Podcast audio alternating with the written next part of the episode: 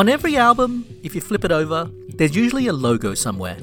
It's hidden along the bottom usually. It's the logo for the record label. It's the people who, mostly, paid for this album to exist. There are some logos that most people would probably recognize. Even non music tragics would recognize them. You know, the big ones like Warner Brothers, Sony, EMI, and others. They are some of the biggest music brands in the world, with hundreds of acts on the books. They do all sorts of music, from commercial rock to jazz to pop to whatever. But some smaller labels have managed to capture the popular imagination, like Motown or Island or Def Jam or Blue Note. These labels start as passion projects and they usually have a house sound, like Motown, who dubbed themselves the sound of young America. The 1980s and the 1990s had more than their share of great indie labels. In fact, indie labels from the 80s were starting to see the benefits of this 90s alternative explosion. 80s British indie labels like Fire Records, Creation Records, and Food Records would find themselves signing 90s superstars like Pulp, Oasis, and Blur. It would change the fortunes of those labels. Same in the US, where 80s indie labels like Sub Pop, Matador, and SST had bands like Nirvana, Mudhoney, Pavement, Sonic Youth, Dinosaur Jr., and more. The same happened in Australia.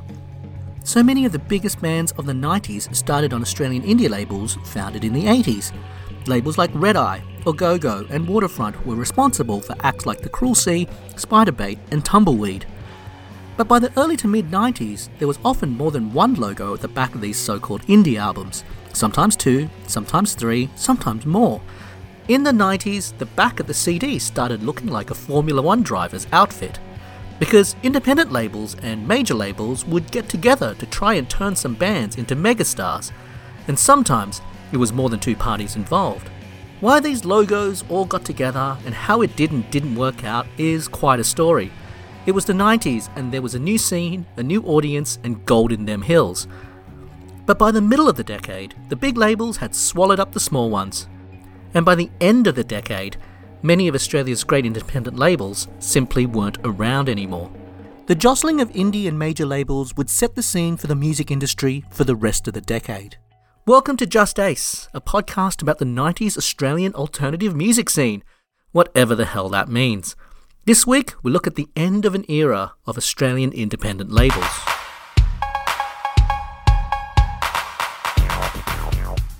Major labels ruled in the 1980s, and the indies were left outside, looking over the fence. The major label grass was greener, with bigger budgets, huge recognition, and jobs that you could explain to your parents. Remember Michael Jackson? Remember Madonna? Remember Prince? Remember Whitney Houston? Music was leading the 80s globalization. It was the world of international megastars. You just lived there learning the lyrics.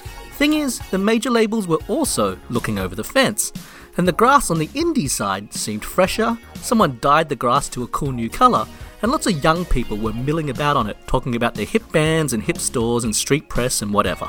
By the start of the 90s, that fence was looking pretty weak, what with everyone leaning on it to see what the other side was doing. Before the 90s, major labels in Australia were primarily an outlet for big overseas signings. BMG Australia, for example, was essentially the local franchise for Whitney Houston, Sony Music Australia was the local franchise for Michael Jackson. Australian major labels had some local acts, but they were usually big ones like Cold Chisel and Midnight Oil. They didn't have a deep roster of young up and comers. The business of major labels in Australia wasn't really about signing, developing, and breaking Australian acts, especially not in large numbers. It just wasn't the point of them. Instead, the local game was run by some very successful Australian labels like Mushroom, Festival, and Alberts. Those were at the top, and below them were a thriving network of smaller independent labels. Because the 80s independent music scene, like the major label one, was going global, it seems hokey in the era of instant internet gratification, but there was a network of 80s indie labels around the world who all knew each other and sent records to each other and passed on valuable word of mouth. Australian labels like Red Eye, Phantom, Citadel, Waterfront, Au Go Go, and many others were known to music fans around the world, Record nuts around the world know these labels the way that I know Flying Nun, Postcard, Cherry Red, 4AD, Two Tone, or countless other 80s indie labels.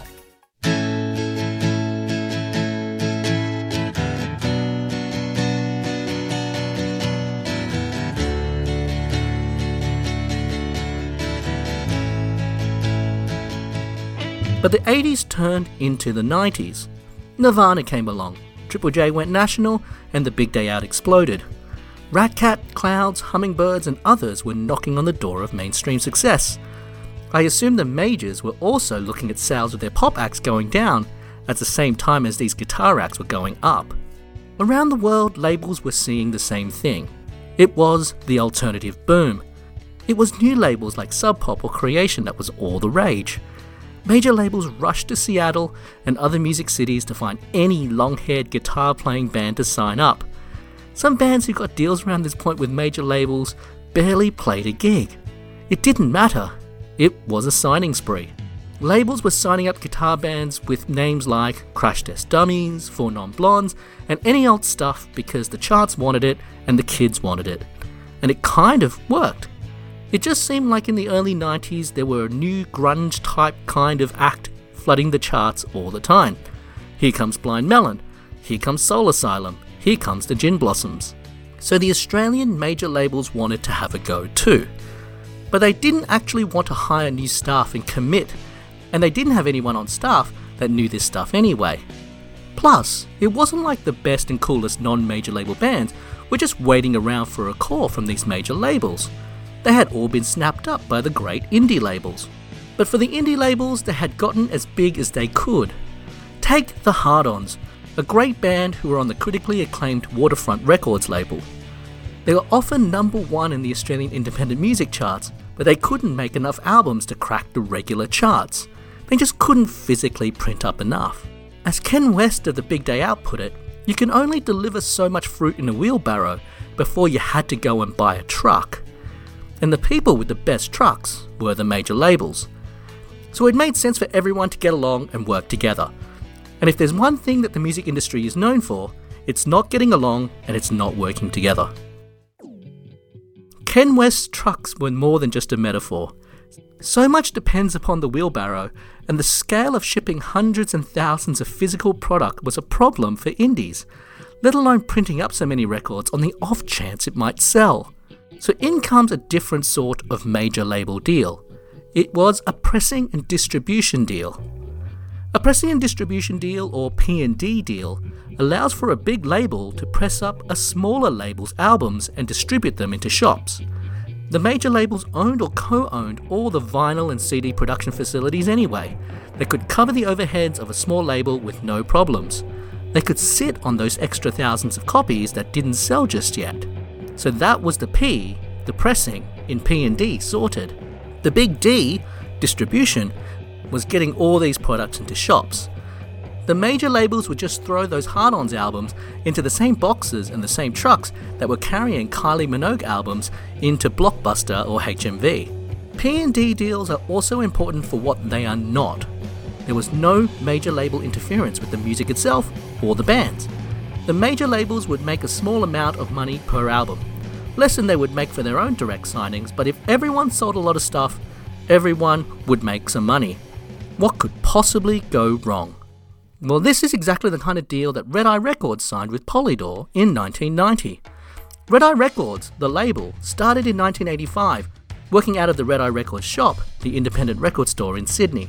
It was started by John Foy, who had worked at record stores for many years, moving from import stores to Phantom to ultimately Red Eye. Apart from everything he achieved with the Red Eye label, he's also a stunning poster artist. Red Eye's roster in the 80s was very much based around Sydney, particularly in the inner city around Surry Hills and Darlinghurst. They had a lively roster featuring Steve Kilbey of The Church, John Kennedy's Love Gone Wrong, and most notably, Beasts of Bourbon. The Beasts of Bourbon were a supergroup of sorts.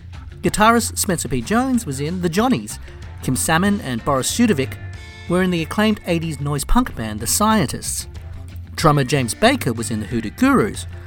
The least accomplished member of the band was the frontman, a young man named Tex Perkins. They were noisy, bluesy, aggressive, and I imagine a hell of a live band. They formed in 1983 and released their first album, The Axeman's Jazz, in 84 on Green Records.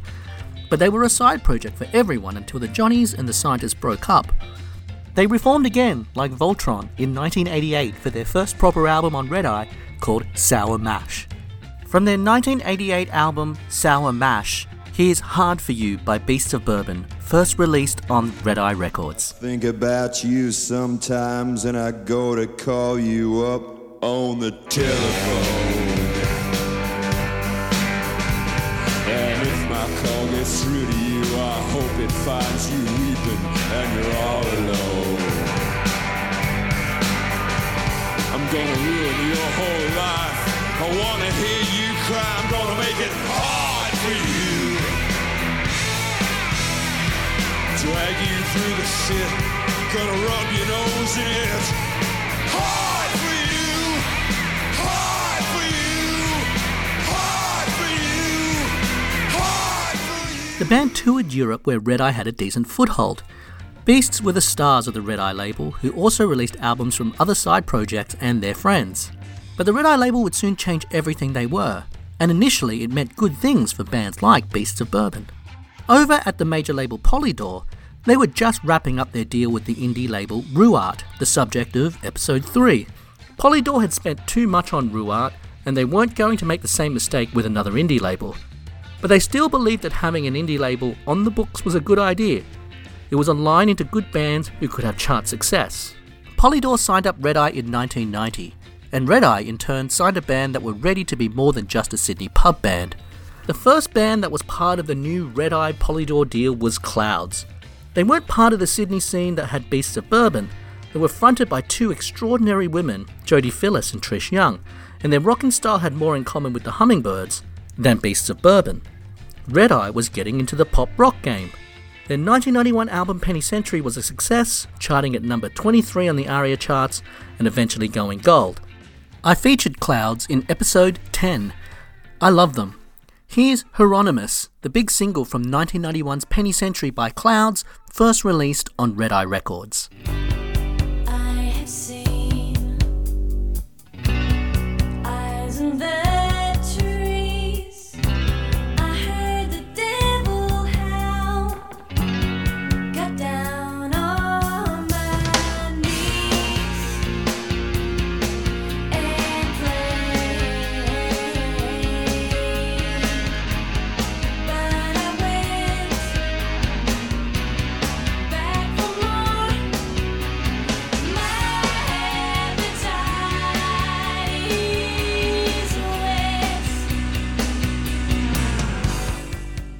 The first Beasts of Bourbon album on Red Eye slash Polydor was 1991's The Low Road. It would be their most successful album, just cracking the mainstream charts at 85. It featured Chase the Dragon, arguably their biggest song. From Beasts of Bourbon's 1991 album The Low Road, here's Chase the Dragon.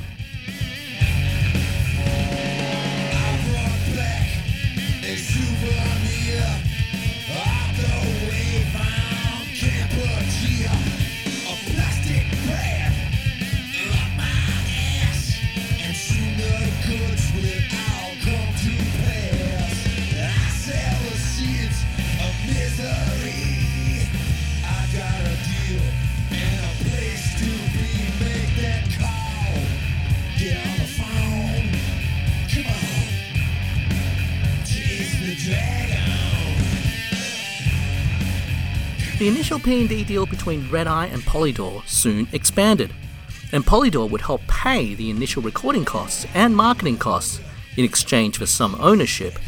And suddenly the line between Red Eye and Polydor started to fade a little bit. Some P&D deals usually come with some sort of first look clause as well.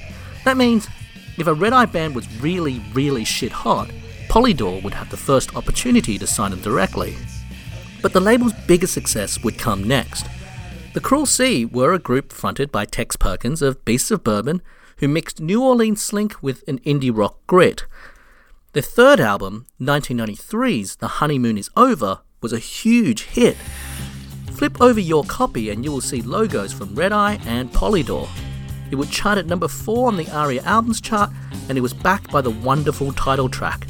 It's one of the very best singles of the decade. Here's The Honeymoon Is Over by the Cruel Sea.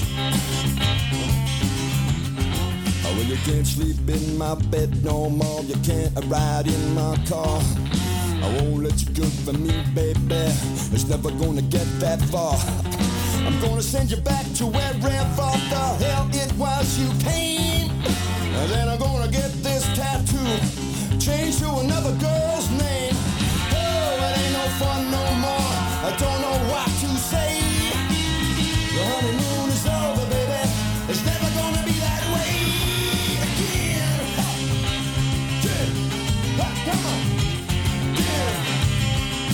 Whilst the honeymoon continued for Polydor and Red Eye, other labels were also making a distribution jump. Several labels fell in with Festival Records. Festival was kind of a major record label, but not, and Festival Records had quite a ride in the 90s. Festival was founded in 1952 and was bought by Rupert Murdoch in 1961. Fun fact Murdoch bought it from property magnate L.J. Hooker, whose name is still a real estate franchise throughout Australia. Through the 70s and the 80s, Festival Records had huge success in Australia with Australian acts as well as international ones on labels that they licensed like Virgin, Island and A&M. Through those international deals, they had acts in the 80s such as U2 or The Police just for Australia. But also hundreds of others like Tom Waits and The Smiths and Womack and Womack, and super hip labels like Factory Records. Festival wasn't part of a big multinational music company like Sony or Warner, but instead they were part of Rupert Murdoch's News Corp empire. But by the end of the 80s, all those big overseas indie labels that Festival had distributed were being bought up by major labels internationally, and they gave the Australian rights of those labels to their Australian affiliates. So Virgin internationally was bought by EMI, and so Virgin Australia went from Festival Records to EMI Australia. This was the same with labels like A&M. Licensing wasn't owning and Festival soon found they didn't have much of a catalogue. Festival also made money pressing vinyl and cassettes for people, but that was going away as well. Still, Festival had a local roster to rely on. Through deals with labels like Mushroom Records and Regular Records, who they distributed, Festival had huge local stars like Kylie Minogue, Jimmy Barnes, and Paul Kelly. Losing the internationals meant Festival decided to scoop up more local labels, and local labels were ready to give up their wheelbarrows in favour of trucks with Festival logos printed on the side. One of the most important indie labels to sign up to Festival in the early 90s was Waterfront, one of the best labels in Australia through the 80s. Waterfront had this very distinctive record label artwork with a cartoon skyline of Sydney Harbour, showing off the Sydney Harbour Bridge, the Sydney Opera House, and Sydney Tower. Tied to the retail store of the same name, it was a proudly Sydney label. For people around the world, that skyline label was an exotic glimpse into a faraway scene. Waterfront had started way back in 1983, a couple of years before the store. The label was run by Steve Stavrakis, or Stav as everyone called him, and Chris Dunn, and they had lots of success in the 80s. Pretty much all the bands came from Sydney or close enough. On their roster was The Hard Ons, Mass Appeals, The Eastern Dark, and Ratcat. Waterfront also had the coup of being the Australian licensor for Sub Pop, the super hip Seattle label, so Nirvana's first album, Bleach, was released on Waterfront in Australia. They had the hottest label in the world and a pretty strong roster of local acts, but by the early 90s, that wasn't enough. The label rooArt came along in the late 80s and exposed the indie scene, signing up bands on existing indie labels who didn't really have contracts, just handshakes. From Waterfront, they took Ratcat and the Trilobites, and the Waterfront guys realized that they had to start offering something comparable to what rooArt was doing through a major label, or they could lose it all. Waterfront looked for major label support, but everyone had dance partners. Polydor had gone with Red Eye. Warner's soon picked up rooArt off Polydor. Sony had signed up Volition Records that included The Falling Joys and would later pick up Died Pretty. BMG had a few with Australian Record Equities and Laser Records. EMI had a deal with the indie Image Music Group.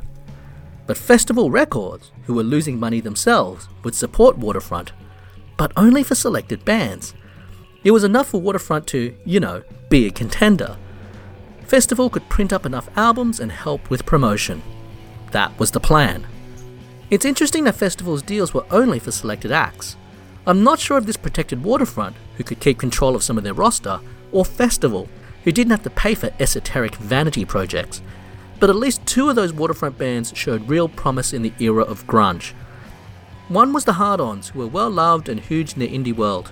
So it made sense that their 1990 album Yummy was the first Waterfront slash festival release. I covered the Hard Ons in episode 5. From 1990's Yummy, here's Where Did She Come From by the Hard Ons, first released on Waterfront, distributed by Festival Records.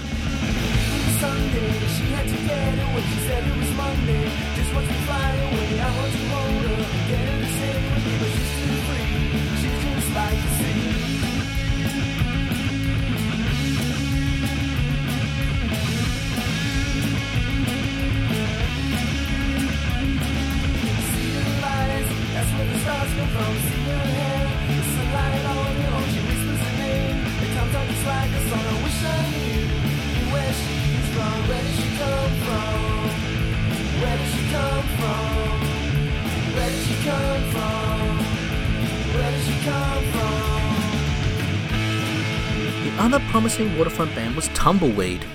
There were five young men from Wollongong with a love for stoner rock and Radio Birdman. They had grungy long hair and loud distorted guitars. They managed to score the opening slot for Nirvana's 1992 tour and were really set up to be as big as Pearl Jam or something. They certainly looked the part. They released a self titled album in 1992 on Waterfront, distributed by Festival. It charted at number 48 on the ARIA albums chart.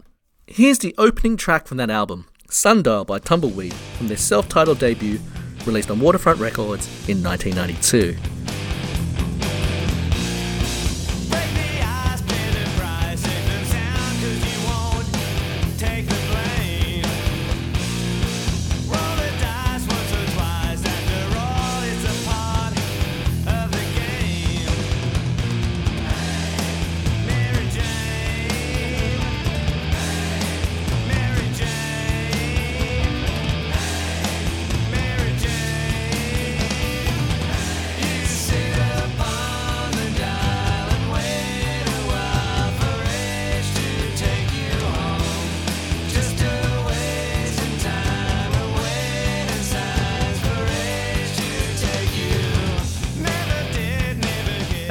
Waterfront were looking at a bright multi platinum future, Festival continued scooping up more labels. Half a Cow was signed up in 1992, with Smudge still the most prominent band on the label. They did deals with Blue Mosque, home of Died Pretty, and Hoyden, home of Club Hoy. They also did deals with the very small Rubber Records and New Zealand indie Flying Nun. It seemed like a safe bet. These dozens of labels had dozens of bands. One could be another Ratcat, or maybe even a Nirvana. Or at least a few of the bands would pay for the others. Again, what could possibly go wrong? Not everyone made the jump from indie to majors. Phantom Records, Au Go Go, and others tried to remain independent. But what Waterfront feared would happen if they didn't power up is exactly what happened to these labels. They couldn't compete and they lost their bands. Polydor actually approached Au Go Go, a Melbourne label run by Bruce Milne and Greta Moon, who also had a store. They wanted Au Go Go to be their Melbourne version of Red Eye, but Au Go Go wanted to stay independent and pick and choose international deals. So instead, Polydor managed to sign Spiderbait off Au Go Go directly, because at some point the major labels got a better idea. You see, the reason these P&D deals or first look deals worked was because the bands didn't want to sign directly to major labels. The bands didn't know the guys with the suits and the fancy business cards. They'd much rather work with their mates, probably mates they've known for years, who hung out in the same indie record stores.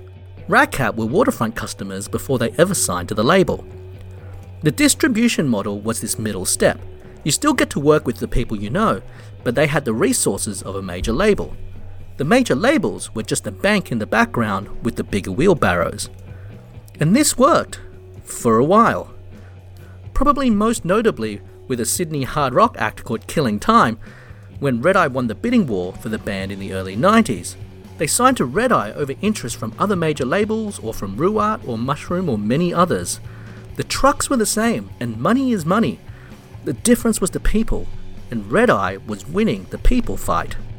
I guess bands didn't want to be signed to major labels from a name point of view either. In the early 90s, they didn't want to be a Warner band or a Sony band, they wanted to be a Red Eye band. In the timeline of our story, we are somewhere around 1992 and 1993. Clouds, The Cruel Sea, and Frente were doing great. You Am I and a few other bands were starting to knock on the door. Festival Records had all these great labels Nirvana, Triple J, Big Day Out. It was a boom time. Lots of bands were getting signed, and people were starting to have careers. It must have felt like, for the indie label scene, that they had won, that the rebellion had finally blown up the Death Star, and independent, original Australian music was on the airwaves, infiltrating the record companies, headlining festivals, and filling the charts. But what happens after the Death Star is blown up? Well, the Empire strikes back. So, two things changed. One, all these bands wanted to make better film clips, record in better studios, go on bigger tours. And could you blame them? They were being asked to compete on video hits with those expensive film clips by the Pearl Jam crowd. But all of that cost money, and the money came from the indie labels' paymasters, the major labels. Bands soon realised that their dreams were actually tied up in the financial support, and the financial support came from the major labels. It was the music industry equivalent of let me speak to your boss. Bands and managers worked out that it was whoever was signing the checks that mattered the most. The other reason things changed is that the major labels stopped buying the labels.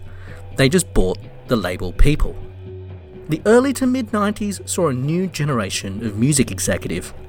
Many of them came from the indie world, hung out with cool indie bands at cool venues like the Punters Club, and wrote for Street Press or had some other indie connection. Polydor had Craig Camber, who managed Underground Lovers and had worked at rooArt. Warner's hired Michael Parisi, who had spent time in the US working with alternative acts like Henry Rollins and Aimee Mann. Sony hired John Watson, who managed the Whippersnappers and had worked in independent distribution. Their jobs, as a new generation of A&R in Australia, was to sign and develop bands on major labels. The bands that these men signed, and yes, they were all men, were not the bands who were commercially minded, but were slumming it in the indie world. They weren't like Ratcat, who just needed a bit more makeup and a better film clip. These were weird indie bands that major labels would have crossed the street to avoid five years earlier. Polydor signed the Fauves. They were a Melbourne art rock four piece with a healthy bullshit radar. They also signed Spiderbait from Au Go Go, a hard rocking three piece with no frontman from a small town of Finley in New South Wales. These were weird bands with weird looking people playing music that commercial radio at the time would never touch. They would also sign Underground Lovers, Tumbleweed, and Powderfinger. Over at Warner, they signed the most difficult band of the lot. Brisbane's Regurgitator were a three piece who made noisy punk rap anarchy. Abrasive and challenging, the longtime Warner music staff apparently couldn't get their head around it. But it says a lot that they would sign directly to a major label, but that is probably partly due to Regurgitator's own love of subversion. Over at Sony, they signed Died Pretty and Things of Stone and Wood. Sony would also sign Silverchair and start the seminal label Murmur. They hired John O'Donnell, a music writer who was the first editor of Juice magazine, to run it. We will get to the story of Murmur, but the label was basically Sony with a different hat. So you got Sony money, you got good people working on your record, and you didn't have to be a Sony band. But unlike rooArt, Sony owned Murmur, and Murmur couldn't leave for another major label after a few years. Same with id Records, run by Adam Yatzy, which was a polygram label but with indie bands like Dave Graney and the Coral Snakes and Skunk Hour. These imprints like Murmur and id became vogue for a while, mainly because it was easier to market for an alternative music audience. Like Red Eye, the logo for Murmur would come to mean something to Australian music fans. rooArt, an independent label already, started their own alternative imprint, Ra. Staffer Todd Wagstaff would sign You Am I and Custard and go on to manage You Am I. All of this is just labels, it's just a logo. The money all came from the same major label pocket. But signing bands directly, or on a fully owned imprint, meant that the majors made more money too. From Polydor's point of view, Red Eye took a cut of every Cruel Sea album, but they made all the money from Spiderbait. And after a while, Polydor realised that they should prioritise bands that they had direct deals with. And soon, Red Eye, who was the coolest label in the country at one point, was being ignored by Polydor, the date that brought him to the dance. There's a couple of songs by bands around this time that really cover this era. The first was by the Fauves, who released a standalone single on Polydor in 1995 called Everybody's Getting a Three Piece Together. It's one of my favourites. It's bitter and it's heavy. It talks about A&R men hunting down bands and making the point that everyone was looking for the next three-piece like Nirvana. It was released on an EP that flopped and included as a hidden track on their breakthrough album, 1996's Future Spa.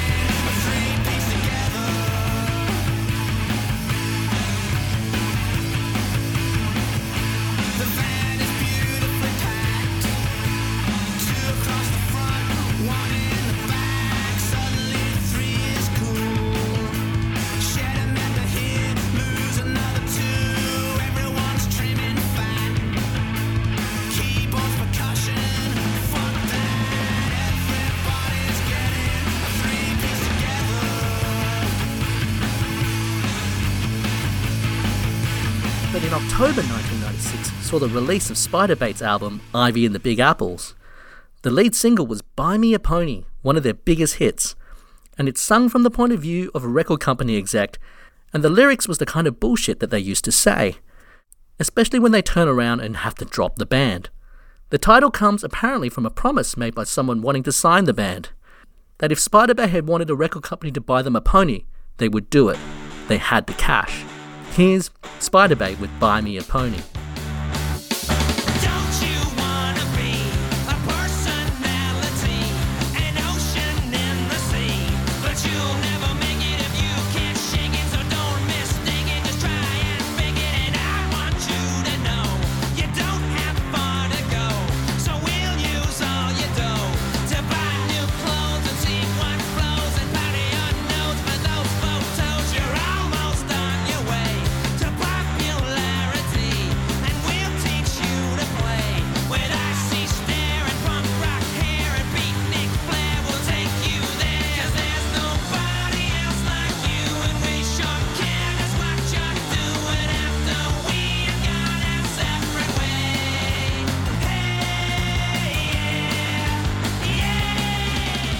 Buy Me a Pony was a huge hit, but in retrospect, what were young Australian fans thinking when they heard this song? Did they all connect with this story of the dishonest record company executive? But it's a lovely bit of capital A art that these bands wrote about their lives with such skill that it connected, even if they were pretty obscure stories of label politics. And I guess the record companies deserve some credit for having the sense of humour to release and promote these songs that slagged them off. You know, the kind of sense of humour that had them laughing all the way to the bank. But in many ways, this whole episode is the novelisation of the song Buy Me a Pony. All the bullshit of labels fighting it out with each other, it's all there in that wonderful two minute song.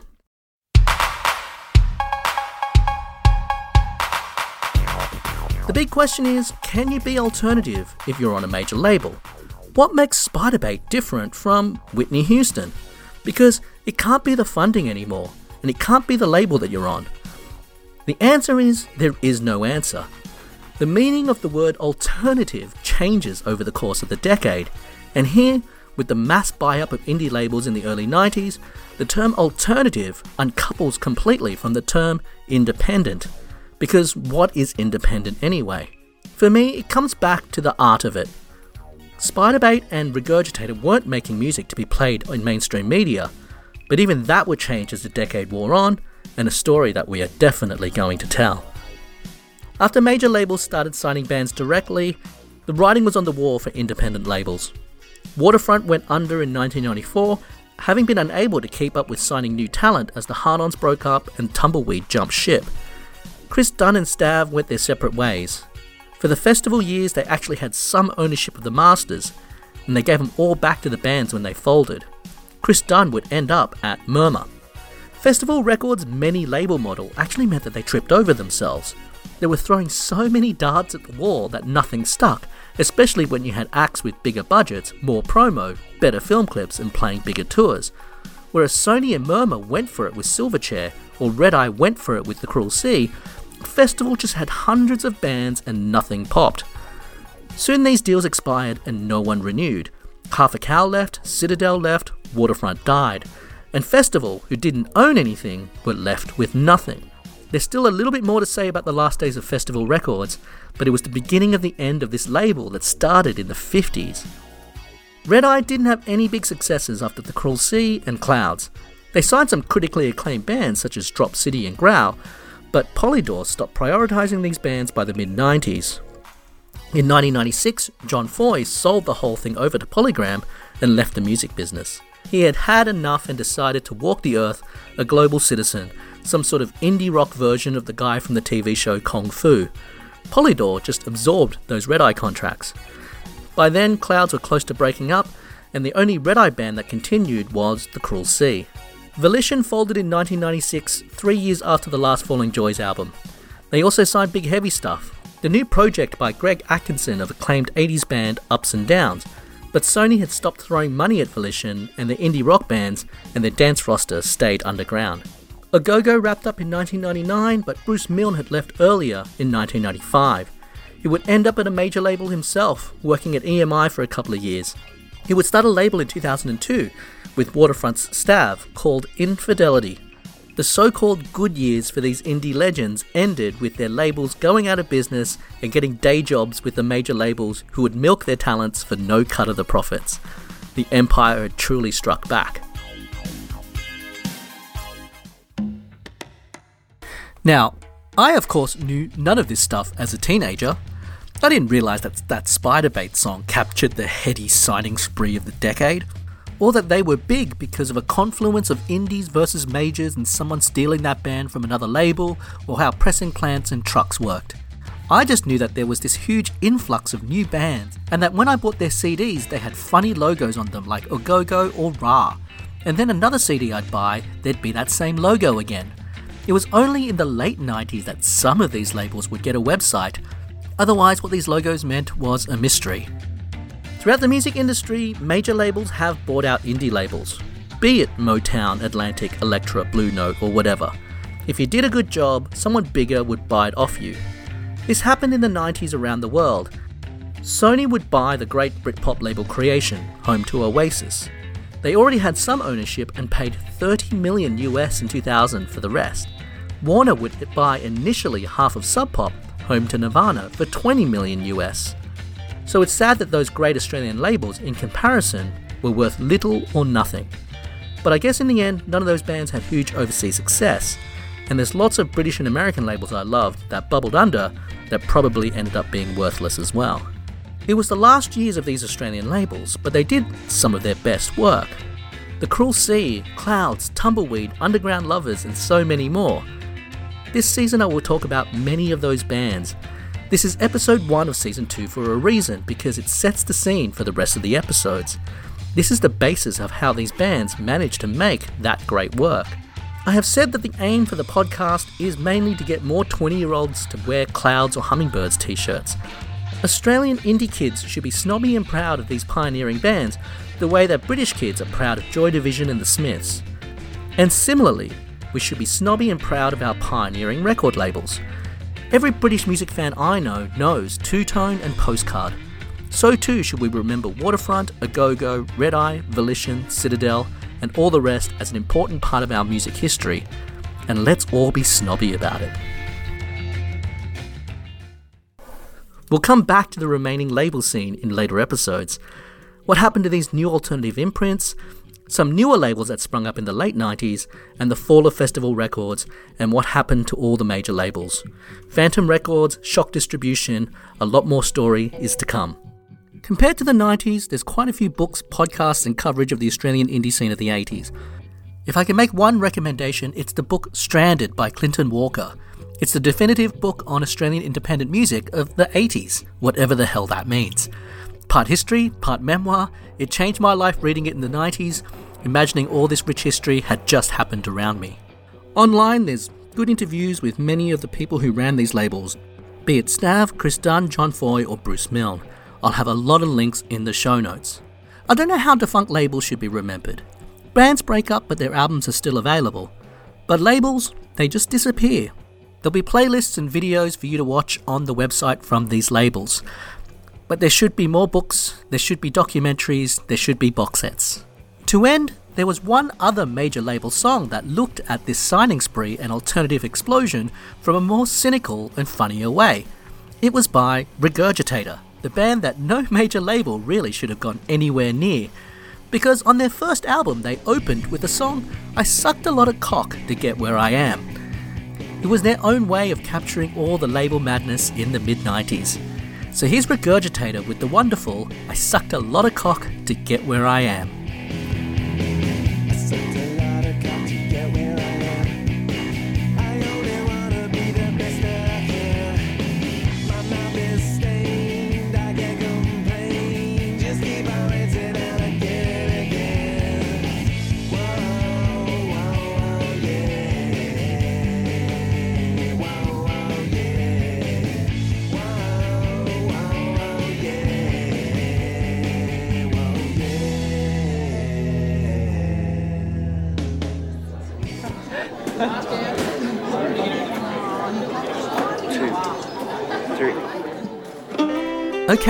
So I'm back. Season 2 up and running. I really hope you enjoy it. And I hope that you can hear how much hard work went into it. Now, it's the bit in the podcast where I talk about support. This podcast remains completely independent, and it seems right considering what I'm talking about. So I rely on your support. There's a Patreon. It's very cheap and basically a support tier, but you'll get an ebook copy of all the podcast scripts, many of which has lots of extra stuff that I cut out in editing because of flow issues. There's also a tipping service called Buy Me a Coffee. You can buy a t shirt or a poster over at Redbubble. I'll talk more about these things in later episodes. You can go to the website to find out way more, including show notes for every episode. I'm on social media just about everywhere at JustAce90s, which is JustAce90s. And you can sign up for my mailing list as well. All the links are in the description. But mainly this week, first one back, tell a friend, share a post on social media, help me get the word out. That's the main thing I really need to start off with. And reviews on Apple Podcasts really help for discoverability as well. Okay, next week, our first single band episode for season 2, and it's all about the Melbourne band Frente.